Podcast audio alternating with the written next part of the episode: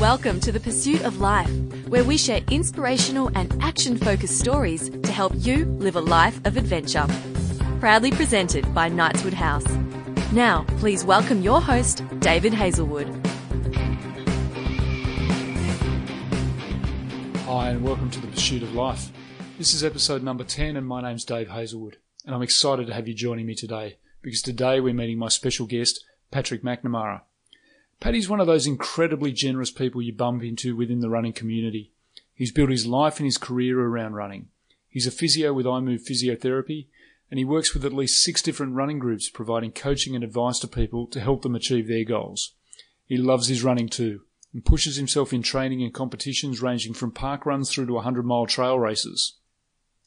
In this episode, we explore the mental side of running. Paddy shares a run that went really badly and ended up with him pulling out of the race, lying in the bush in the middle of the night, waiting for a friend to come and rescue him. We talk about the strategies he uses to push through towards his goal when his mind and body tell him no more, and the challenge of knowing when this is the right approach and when there really is a problem that means it's better to stop. For all the resources and tools mentioned in this episode, visit the show notes at knightswood.com.au forward slash episode 10. Now, let's get into the interview.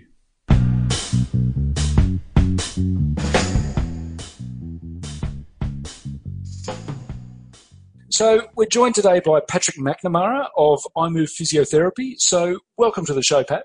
Thanks for having me, Dave. Good to be here. That's all right. I've been looking forward to having this conversation with you, and I know we ran into each other a couple of weeks ago, and uh, yeah, you were kind enough to warm up with me and then run away from me uh, as soon as the race went. The, yeah, the race started, but um, I'm going to have to borrow your shoes, I think. Um, that was good. It was a good warm up. Yeah, oh, clearly. uh, so, Pat, what I wanted to do is, um, yeah, is talk to you today basically about some of the things that you're doing because I know you're, uh, you know, you're one of the most generous blokes I know as far as running goes, and uh, and also one of the busiest. So I just want to explore some of the things that you're doing, some of the things that you're involved in, and and kind of why. Yeah. Um, but um, you know, for for everyone else out there, and actually for me as well, because um, you know I've never had this conversation with you. First question I want to ask is, what did you want to be when you grew up? Yeah, right. That's an interesting question. Um, I would firstly like to say astronaut, uh, because who didn't want to?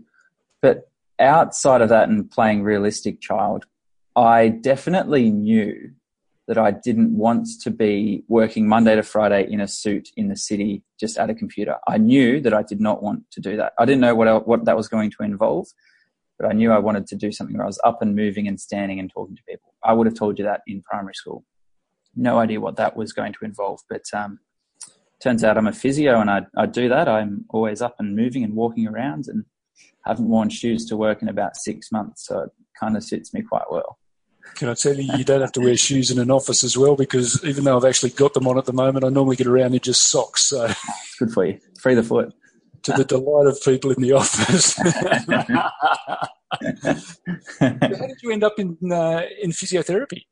I left school and I was studying engineering. I wanted to build bridges, um, and whilst I was studying engineering, there was a lot of mathematics involved, and I wasn't very good at it. And I was studying really hard and really stressed and spending a lot of time at my desk, you know, hunched over. And oh, all of a sudden, I started getting this really, really sore neck, and I was stressed, and I wasn't really enjoying what I was doing at uni. So, um, I kept complaining about it, and as an 18 year old, um, mum said, Pat, why don't you go see a chiro? Apparently, chiros are good for necks and backs and that sort of thing. So I said, Oh, okay, I'll, um, I'll go see a chiro and had a really positive experience. He, um, he really did wonders for my neck and my back, and I felt great.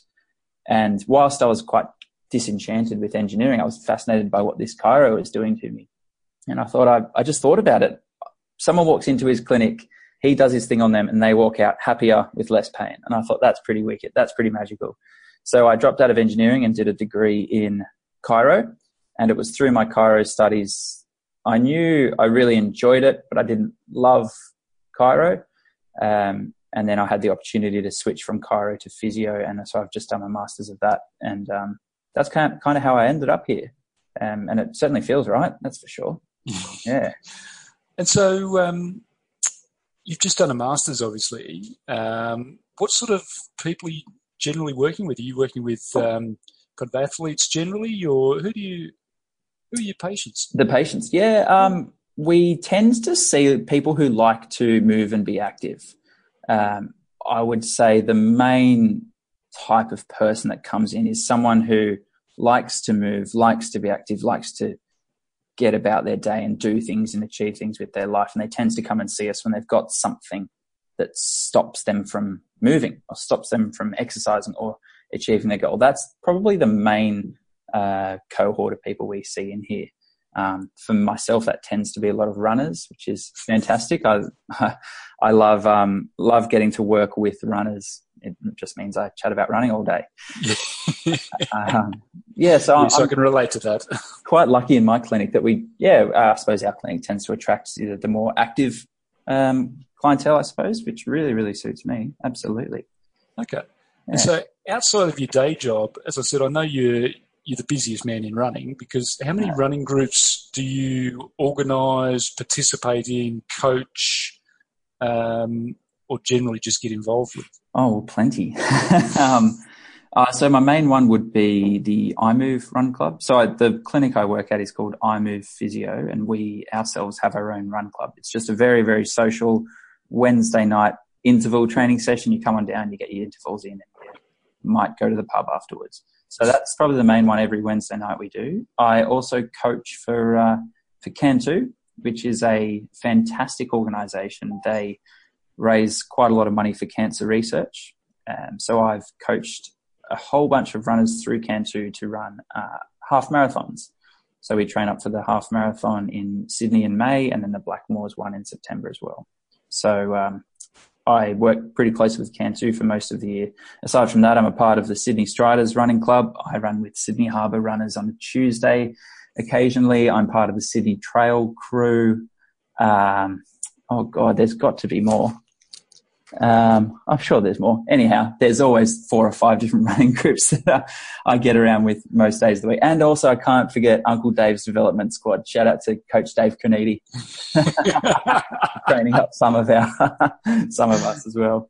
Oh, fantastic! Okay, so obviously, there's a lot of people that you're coaching there as well, as well as your own, um, you know, the training that you're doing for for your own game as well. Mm. What, um, I mean, how do you manage to juggle all of that? Because yeah, I know you're a pretty good runner in your own right, and obviously you're you're training for. Uh, I think it's Gold Coast at the moment. You're training for. Yeah, got Gold Coast in a couple of weeks coming up, so training very hard for that. Yeah. So by the time this goes through, you'll probably uh, have smashed your PB based on the, the training that you're doing at the moment. Oh, hopefully, hopefully, I'm, I'm touching wood with two hands right now. But how do you manage to? Yeah, how do you find the time to um, kind of do your physio work, do your own training, which is yeah, how much how much are you running a week these days? Just um, for your own training. I'm starting to, I'm peaking for my Gold Coast training, so I'm getting up to about 100 k's a week. Okay. Um, there or thereabouts, varying on the week, but that's probably five or six runs a week. Yeah. Yeah, and then on top of that, you've got all the coaching and the yeah, and I know the coaching also involves you running a lot as well. Um, yeah, yeah, with Can Too and, and things like that. So how do you find yourself juggling all of this? Um, it, it's tricky. It's not easy. I think you've got to, if you want to do well in running, for myself, I've had to make it a priority. So I've just had to plan it and make it a priority for myself. Um, I, once I've made it a priority, I find it quite easy to lock a run in so I'll say, right, this evening I'm going to go to bed at 9.30 so that I can get up at 5 the next morning and go for a quick 10K before work that day. And it's just getting chunks in there when you know you can. So I've got my guaranteed Wednesday night run club every, every week.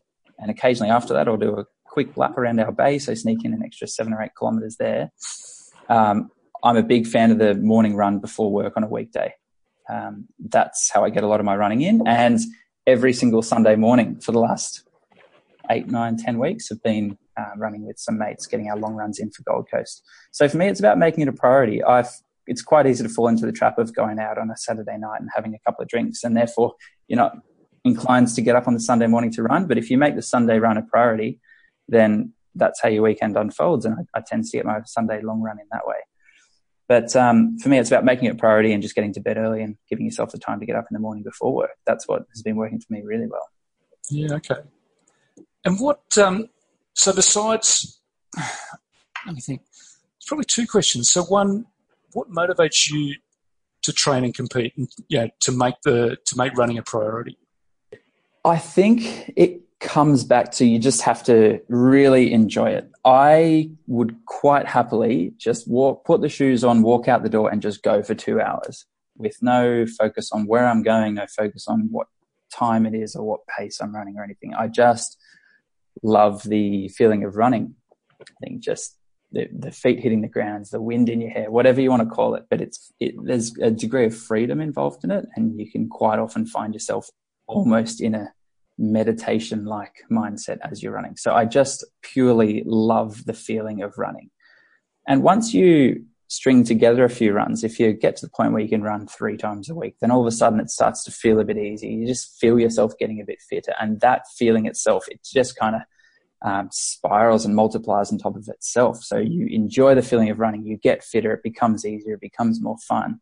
And then you start to make some friends with running as well. So quite a lot of my social circles are now runners. So if someone says, Hey, like, let's go for a run this afternoon, then you think beauty. It's, it's my exercise. It's my, it's my release. It's my freedom. It's my positive mindset. And I'm running out, running with friends. Like there's so many factors that all contribute. So for me, it's, there's no ever, there's no ever lack of motivation. I, it's just something I want to do. It's my hobby. Um, so I'm yeah, lucky that I have a lot of friends like to do it as well. The fact that it's a social thing on top makes it quite easy. And then once you've established all this, you feel yourself getting fitter and you might do a, a, race here and there and you see your times increase and there's a certain satisfaction with that. So then you, you kind of want to train a bit harder and see if you can get that time a little bit quicker. And there's just that added layer of, and you know, that extra motivation to do it as well. So I never struggle for motivation. Um, yeah, it's just something I love to do. And what about when you're coaching other people?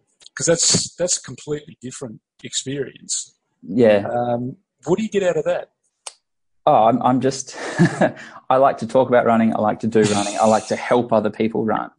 And I think it's, it's part of my work as a physio and a coach. Seeing someone else enjoy running is really, really deeply satisfying to make a change to someone or to encourage them to run or just to help them get out the door is really, really re- rewarding because we know how good running is for you.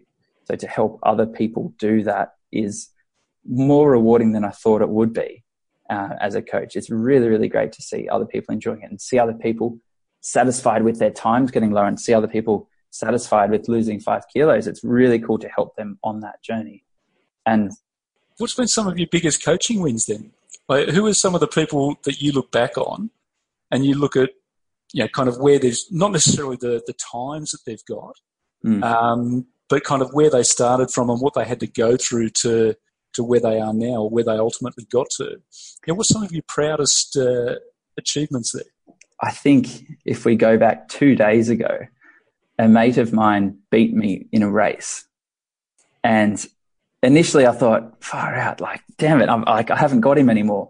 Then I thought, this time 12 months ago, he was running the same event like 15, 20 minutes slower and we've run together quite a lot. And he's come along to our Wednesday night run group, and um, he's put the hard work in, and I've kind of helped him along with bits of advice and physio work here and there, and got him to the point where he beat me. And for me, that was I was proud of him, but I was I was yeah, it's like that was cool kind of thing. So you get I get satisfaction from really good runners getting even better. Yep. The if you flip it to the complete other end of the spectrum, I've coached a lady who initially uh, she really, really, really struggled to run three kilometers at a pace that most of us would walk. It was really quite difficult for her. And she, the other day, was able to run 18 kilometers more or less nonstop. Wow. Again, at a pace that you and I would consider, you know, nothing much, bit of almost, almost our walk, but she ran 18 kilometers nonstop. To take someone from three kilometers and never ever having run once before um, to get to that sort of distance is really cool as well. And to see what that means to to those people as well is just absolutely huge. And there's everyone in between that as well. Everyone has their own goals, whether it's shaving five five minutes off your half marathon or whether it's running 10k for the first time ever. There's as someone to to coach and to mentor and to help people like that is um, yeah, it's tremendous. It's really cool, and it does not get old at all. Yeah, yeah for sure. what do you find is the biggest challenge? So with people who are coming into running who are brand new, because you know we all, yeah, I've been running for for a number of years. Obviously, you have as well, and we all get hit with the question of, um, well, yeah, we get hit with, oh, it's easy for you because you've been doing it for so long. Yeah, yeah. But everyone has to go through the same starting, you know, whatever your base level of fitness, but it's always hard when you start. And you always look at everyone else and think, yeah, I could never be there. I mm. could never be like them. Yeah. I, what's your, what do you say to people? How do you respond when people throw that on you and you? yeah, I think it's, it's, it's completely foolish to compare yourself to other people with running. Like within the running groups that I coach at Can too. Half, if half the people compare themselves to the other half of the people, we'd just have a horrible time. Because I, if I compare myself to the best runners in the world, it's easy for me to get down on myself and think I will never get there. I will never run a two hour 10 marathon. And if that's my focus, yeah, I'll get quite disappointed with that. And it, I think it's quite stupid to compare myself to the elite runners in the world. I will never get there, but I'm cool with that. So I think when people start to say, "Oh, you're so much better," or "You've done this before," or whatever, it's it's it's just it's relative.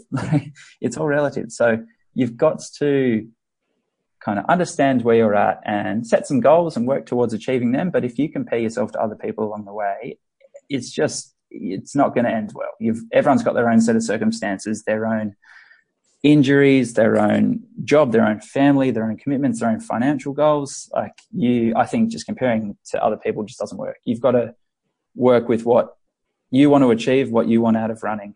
Um, so that's kind of how I, I approach that sort of situation. Yeah, if there's someone who's like slightly faster than you or slightly skinnier or whatever, then yeah, use that as your motivation to get that person. Um, but yeah, everyone's on a different journey with running and everyone wants something different from it. Um, so it's all about where you sit. Okay.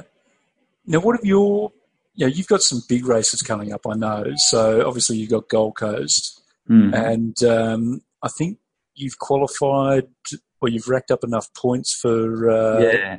Ultra Trail Mont Blanc. Yeah, so you, I've always got one or two things planned, something coming up. So I've got the Gold Coast Marathon coming up, so I'm shooting for a, a personal best there. So that's really for myself. It's it's the first time I've really set aside a good four or five months to train for one event. So I've always just, I just tend to do races as they pop up and I might focus my training for a couple of weeks here and there. But the Gold Coast Marathon coming up is the first time I've said, cool, we're, we're five months out and this is my race. And it's, we're a couple of weeks out now. So um, things are looking good for that race for a bit of a personal best. So that's feeling good. Um, outside of that, it's, yeah, it's UTMB, Ultra Trail du Mont Blanc in Chamonix in uh, France. So we've racked up the points needed to enter the lottery to maybe get selected to go into UTMB. So we missed out on 2018. We missed out on the lottery, but I think we have something like a 90% chance to get selected in 2019 to go to France to run UTMB. So we've we've qualified for the lottery and we're in with quite a good chance. Um, so, so talk to me about um, the qualification process and also what uh, you know what UTMB actually represents. What what is it? Yeah, so UTMB, it's like the it's like the it's the, the granddaddy of all ultra marathons. If you're if you're interested in ultra marathons and off road ultra marathons in the bush and on trails and off road, UTMB is probably one of the biggest, if not the biggest, in the world. So it starts in Chamonix in France and it runs 100 miles around the base of Mont Blanc through Switzerland, Italy, and back into France. So it's the race that all the big guns go to in the world, and it's got some pretty strict entry criteria. So to even apply to get into the lottery, to maybe get selected to run UTMB, to do that, you need to have um, fulfilled certain criteria. So uh, achieved qualifying points from doing other races. So you need 15 ITRA points allocated across three races to qualify for the lottery. So to do that, we've had to run two different 100 kilometer races and a 100 mile race. So doing those three races and completing them and finishing them gave us enough points to enter the lottery to potentially get picked to run UTMB. So the first year of the lottery, we got these points, but we didn't get selected. But we have quite a high chance next year. I think they double your likelihood of getting in the following year. So it's it's crazy to do all these events and all these runs to ha- to just get the right to go into a lottery to maybe get selected. It's a pretty big deal. So it's kind of the if we get in next year, it'll be sort of the pinnacle of my running career. That's for sure. Yeah. Okay. So what are the what were the races that you had to do? And talk to me about um, you know. So you did UT, UTA, so Ultra Trail Australia. Was that the first one? That was the second one. The first one was the Tarawera Ultra Marathon in New Zealand. Um, so that's out of Rotorua in New Zealand, and that was 102 kilometres. That was spectacular, stunning course. That was February last year. Then in May we did the UTA 100k, and again that was really really good. Had a couple of mates that did that with me as well, and we attempted the GNW, so the Great North Walk 100 mile race. I got really really really sick and had to pull out of that at 70 kilometers in. Uh, I was quite feverish and really couldn't control my own body temperature. And when you're in the bush at night in the middle of nowhere with not much phone reception and it's cold and you're sick, it's not a great place to be. So I had a um, very scary evening that night trying to get myself safe. And um, it was quite interesting. Very, cl- very quickly it went from, all right, I'm in a race. I need to focus and run here to, wow, like I, I need to survive and make sure I don't get into some serious trouble here. So that was a pretty close call. So that was uh, one of the first races I've ever had to pull out of.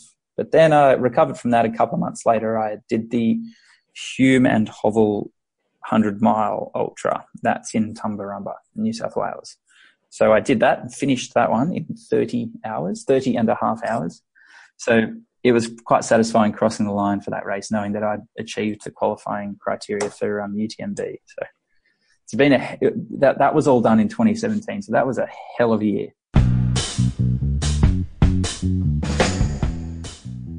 Hi, it's Dave here with a quick word from our sponsor. Knightswood House is a financial advisory firm that specialises in working with successful business professionals who share a passion for endurance sports. People often come to us for one of three reasons.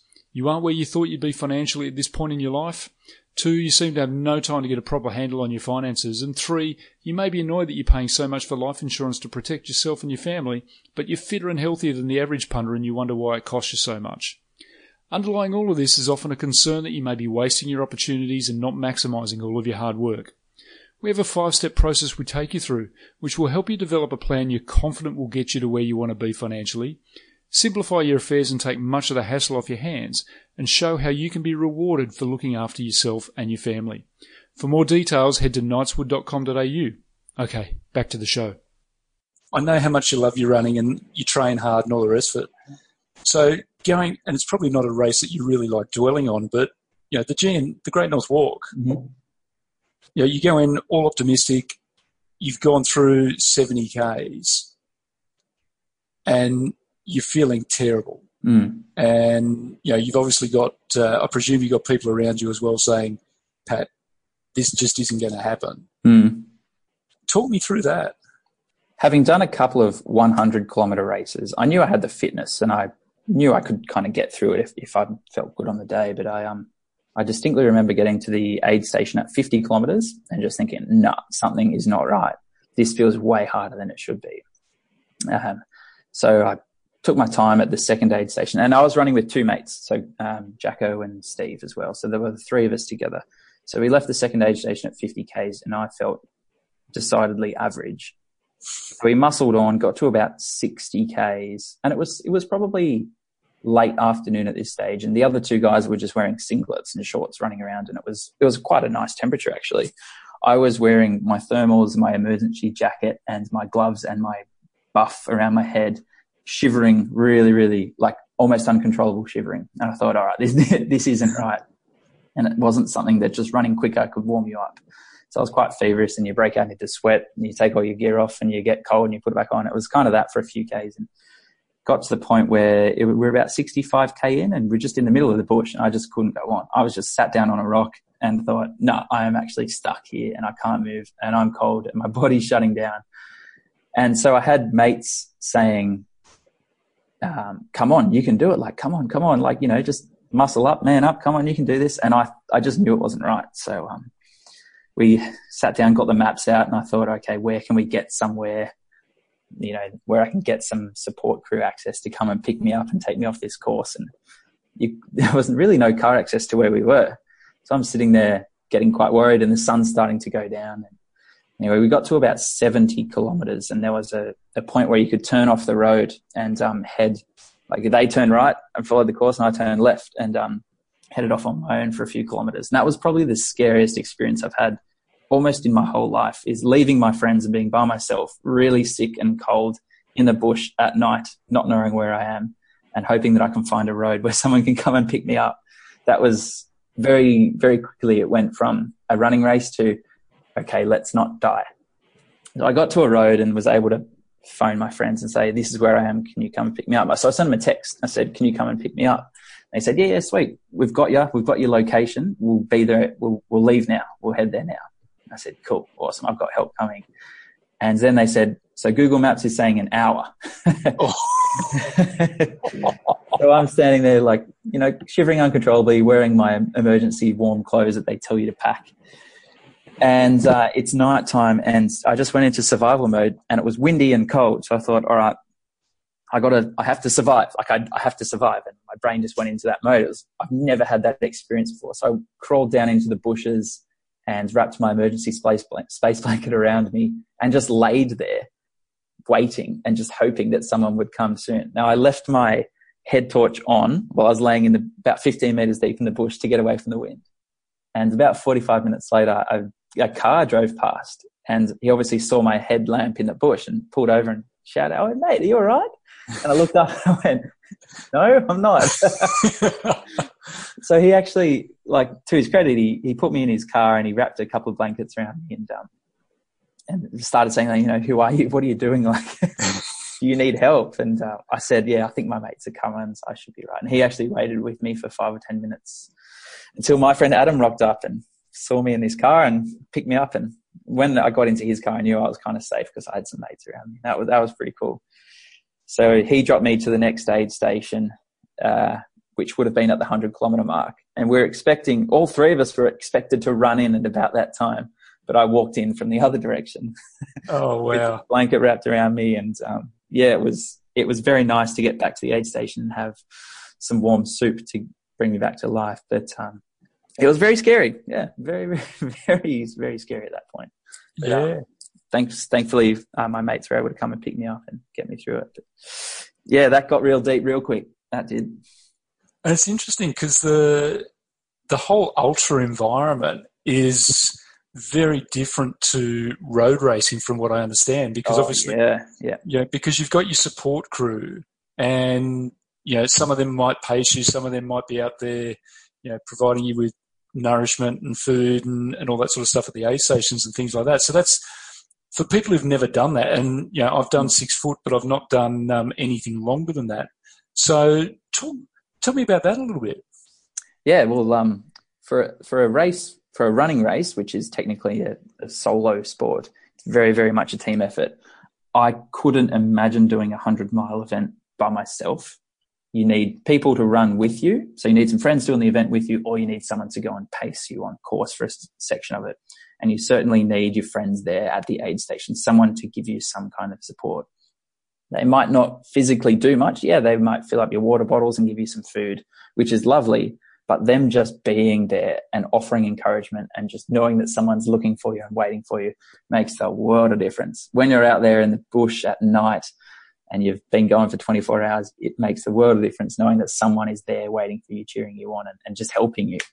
So doing that on your own would be next to impossible. I, that's almost a scary thought to go and do 100 miles by yourself. But when you've got people with you, oh, it's it's definitely a team effort, 100%. Yeah, okay. Yeah. And uh, I suppose the other thing they can do for you, I saw the uh, the footage of you and Jacko crossing the finishing line at uh, UTA with um, with some refreshments. yeah. So your, your um, support crew are there to help you celebrate as well. so my uh, our mate our mate Steve, big Steve Peel, um, when we came up to cross the finish line at the UTA, he was there in the finishing chute, down on one knee, holding up two tins of VB for me and Jacko to come and grab as we ran across the finish line. So there we are, after 100 k's of running through the bush, grabbed a can of VB, stood across the finish line, cheersed, and scolded. It. And that's what your support crew is for. oh, I've got to say though, I think you guys missed a trick. You should have got you know the Balmain Brewery or something like that, and uh, you know being local boys and and uh, and working around Balmain, you should have got them to sponsor you at well, least. We're still plugging away to get VB to sponsor us. So if you're listening, Carlton United Breweries, I wouldn't mind a bit of a bit of a sponsorship here and there because VB is God's milk. oh, I love it. Yeah.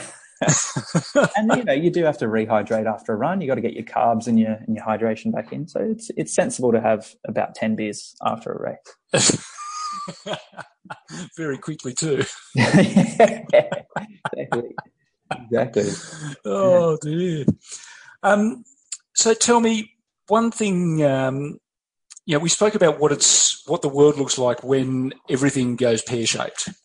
Yes.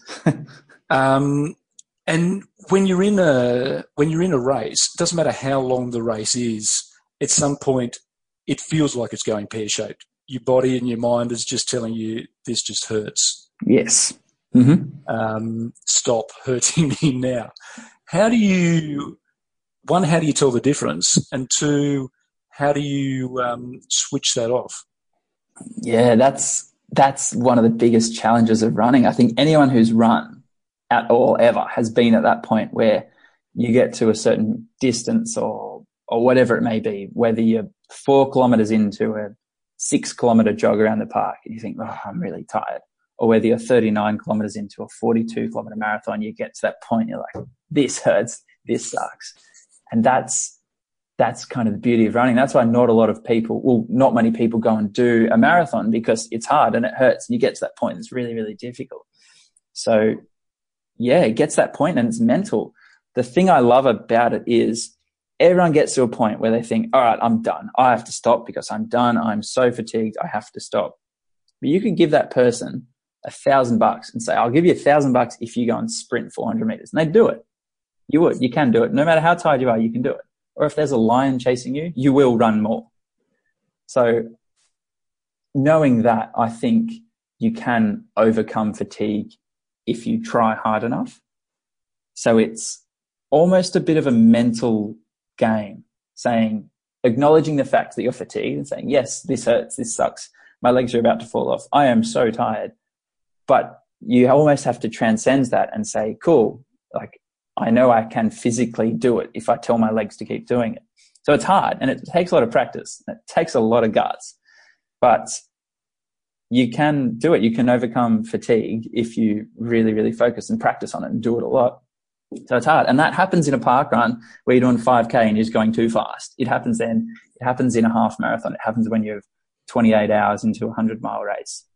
It's fatigue and it's your body trying to prevent you from doing further damage, but you can overcome that, that mechanism for sure.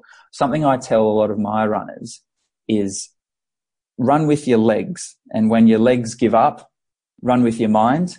And when your mind gets tired, run with your heart. And if you think about that, you can keep going. You just got to have the right headspace with it.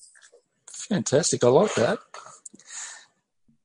Now tell me, what's your guilty secret? What's something that you know you should do but never seem to get around to doing?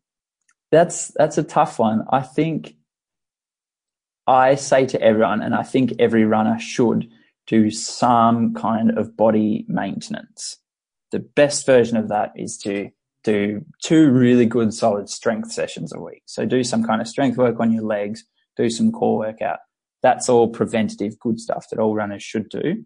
On top of that, you got to take care of your individual niggles. So whether that's you do, you know, you get your foam rolling done on your glutes because you know your glutes always chronically get tight, or whether it's you make sure you stretch your calves or whatever it may be. So everyone has their individual things they need to work on, as well as just general strength and well-being for being a runner. I think I'm in a unique situation because as soon as I feel a niggle or I feel a symptom or I feel something, I instantly, I, I'm lucky because I know what that is straight away. So I can take these steps immediately to stop that blowing up into a big forest fire. I can just put out spot fires when they arise. So I do that largely with appropriate load management and a lot of strength work to prevent these things from happening in the first place. I'm probably quite poor with doing a good cool down. I finish a run and I either just sit on my ass or I grab a beer or I do whatever. I'm not really one for sitting on the foam roller for 15 minutes after a run. I should be better at that. I really should. Um, but I tend to, yeah, I tend to do a run and then the run's done and that's it. I'm done. I'm done for the day. That's me. I'm pretty, I'm a pretty lazy in terms of recovery. That's probably my worst trait, I think. If I did a lot of foam rolling, I'd be a bit better. I think. Hard to say. All right, we're gonna. I'm gonna wrap it up in a second. Just let you go because I know. Um, yeah, unlike most days, you told me you started working at six this morning instead of going running at six. So we'll uh, we'll let you go soon so you can get that run in. Yeah, well, thank you. it's raining. It's raining, but I love it. well, it'll keep you cool. You'll either get wet because you sweat, or you get wet because you get rained on. So That's it. Um, one of the things that I ask, what I want you to do is just have a think for a second um, about a challenge that you can give to our listeners. So, you know, given uh, possibly from your coaching or uh, you know, or whether it's the the mental games that you were talking about, how do you? That might be a good one actually. How do you um, suggest people go and practice their mental strength and uh, some sort of challenge that they can do to that'll help them in races? Yeah, I think well, what I said earlier and what I tell to all my runners when they're going for their long run or when they're going for a race is run with your legs first of all. When your legs say no, we're done, then you run with your mind. You say, no, nah, I'm stronger than that and I can keep going. And when your mind gives up, that's when you run with your heart. You know deep down that you can do this and you want to do this. So that's something to practice. Next time, whether it's you're doing your 5k park run or you're just going for a jog or trying to get your Sunday long run in or whatever it may be, when you get to that point where you're like, okay, I'm tired, I might just call it a day, acknowledge that and say, yep, that's my legs being tired. I'm going to override that and say, cool, now I'm running with my mind. My mind's stronger than my legs, and I'm going to do that. When your mind gives in, go with your heart. So next time you're fatigued, try that. Know that, yes, you're fatigued, but you can override that. Fantastic. Thank you, mate. Now, um, if anyone wants to get in contact with you, um, or they want to uh, come down and see you at uh, one of your run clubs, or mm-hmm. get in contact with you for any other reason, what's the best way for them to do that? Um, yeah, probably through. Well, first of all, the Run Club is at King George Park in Rozelle in Sydney every Wednesday night at six thirty you can just rock up to that. It's totally free. If you want to learn more about that, iMove Run Club in one word on Facebook, iMove Run Club. Or you can go onto the iMove Physio website and all the details are there. So I'm on, I guess, Instagram is iMove Physiotherapy or Pat Mac Physio on Instagram or, um, yeah, probably the website and Instagram are the easiest places to get it done. Fantastic. We'll stick all that in the show notes as well. Yeah, yeah, totally. So let me know. I, I, I love everything to do with running, as you may have gathered. I like working with runners and helping them run better and achieve their goals. And presumably, people can uh, hit you up on Strava as well if they want to see the crazy things that you're doing. Oh yes, definitely do. Um, I don't know how you do Strava handles. Maybe just type in my name, however that works. Yeah. I don't know how Strava handles work there. Uh, no, don't know. Facebook, I think. Yeah. yeah can find people on that. Fantastic. Thank you very much for your time. Thanks mate. for having me, Dave. It's been a pleasure. It's been good. Uh, wonderful.